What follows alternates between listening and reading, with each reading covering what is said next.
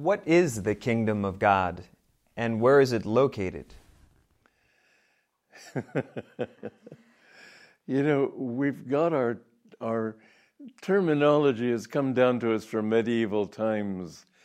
And you think of a kingdom as being something with a whole bunch of subjects here and then a few courtiers and then a few closer people and finally the king at the top. And they even have God sitting on a throne and Jesus at his right hand. And even the, um, was it a, I forget the name of the, the woman who came to ask Jesus if her sons could sit on his right and left side in heaven. They have such a static image of what God is all about. It's really, we can talk of our body as the kingdom. In fact, in the Bhagavad Gita, it's very interesting because they do speak of it and all the as that, and they all the different mental tendencies as subjects.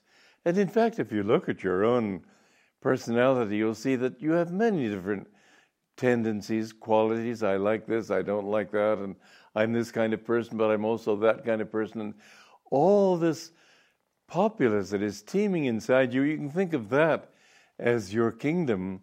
The Bhagavad Gita has it beautifully symbolized where the good side, those which help you to find your soul, are pitched against the bad side, which help you to reaffirm your ego and your material desires and so on. And uh, the kingdom of God is that kingdom within you, that really is. But the kingdom of God is beyond that. It is the kingdom of infinite consciousness that embraces all the galaxies. And this you find first by going within, clearing up all that debris inside of all these different um, tendencies, good and bad, turning them all toward the good.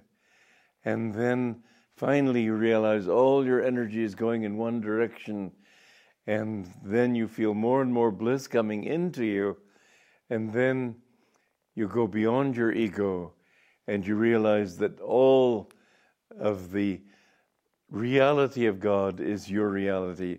When Jesus said, I and my Father are one, the Jews picked up stones to stone him.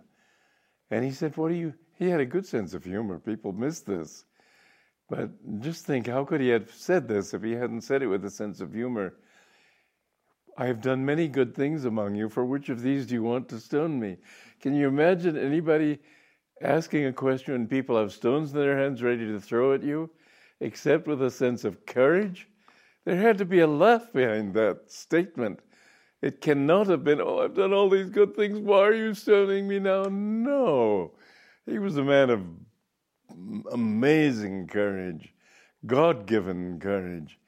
And the thing is that he answered them then and said, Don't your scriptures say, Ye are gods? In other words, Jesus didn't come to tell us how great he was. He came to show us how great we are in our potentiality. Every human being is a child of God and has that potential within him if he will only turn his energy and aspiration in the right direction.